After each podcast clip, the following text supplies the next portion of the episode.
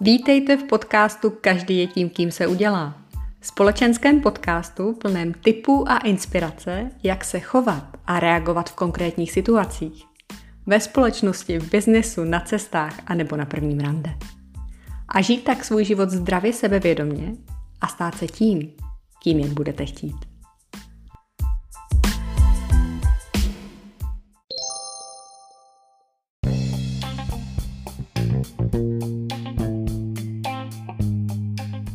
Používání přímých dotazů a nepřímých otázek tvoří časté konverzační dilema. Pokud postrádáte vrozenou empatii nebo stále podceňujete umění společenské konverzace, můžete se lehce dostat do nepříjemné situace nebo získat pověst prospěchářského zvědavce. Jak tedy na to? Tipy a inspirace na vás čekají v dalším dílu společenského podcastu, u kterého vás vítám. Nepřímé otázky jsou všeobecně považovány za zdvořilejší než přímé dotazy. A ve společenské konverzaci je doporučuji používat vždy, když s někým mluvíte úplně poprvé. A nebo jste se už sice setkali a znáte se, ale stále si vykáte. Když se účastníte například nějaké networkingové nebo společenské akce, je velmi nezdvořilé se přímo dotázat člověka, kterého vidíte úplně poprvé, co dělá za práci, čím se živí. Pokud takovou otázku položíte, vysloužíte si pověst prospěchářského zvědavce, který jen kouká, z koho by mohl rychle něco vytěžit. A od těch se všichni raději držíme dál.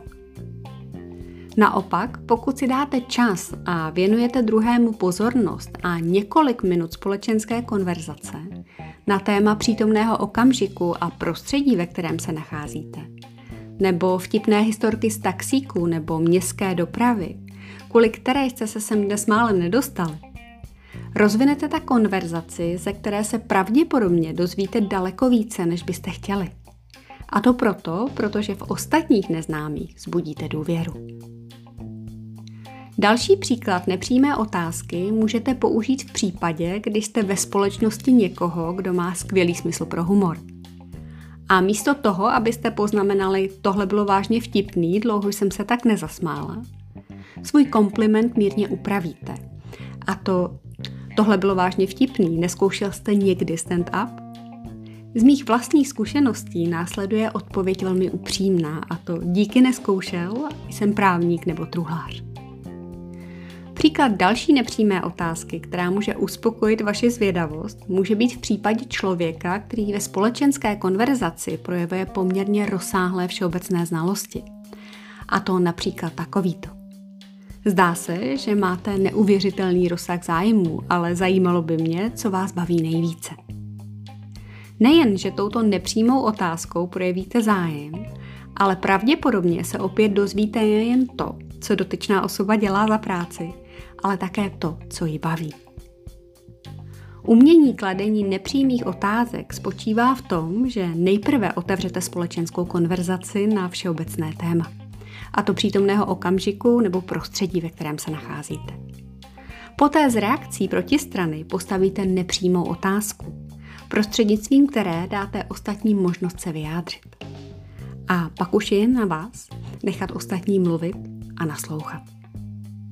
Přímé dotazy typu co, jak, kdy, kolik a proč si šetřete na tvrdé obchodní vyjednávání, schůzi vlastníků vás v domě nebo výchovným výslechům vašich dospívajících ratolestí.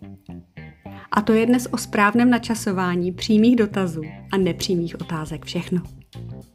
Pokud je vám tento podcast inspirací, nebo ještě lépe jste se jeho prostřednictvím něco nového naučili, Zvažte prosím jeho krátké hodnocení nebo sdílejte jeho odkaz dál. Za všechny vaše reakce jsem upřímně vděčná.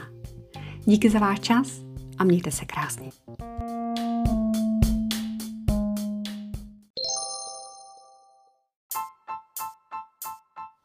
Nacházíte-li v tomto podcastu inspiraci a motivuje vás, sdílejte prosím jeho odkaz dál. Protože čím víc lidí si ho poslechne, tím víc lidí se k sobě bude chovat lépe. A jelikož má každý díl své téma a jejich počet už překročil stovku, je tedy z čeho vybírat. A není vůbec na škodu si je poslechnout v klidu znovu i několikrát. A proč? protože opakování dělá mistry a každý je tím, kým se udělá.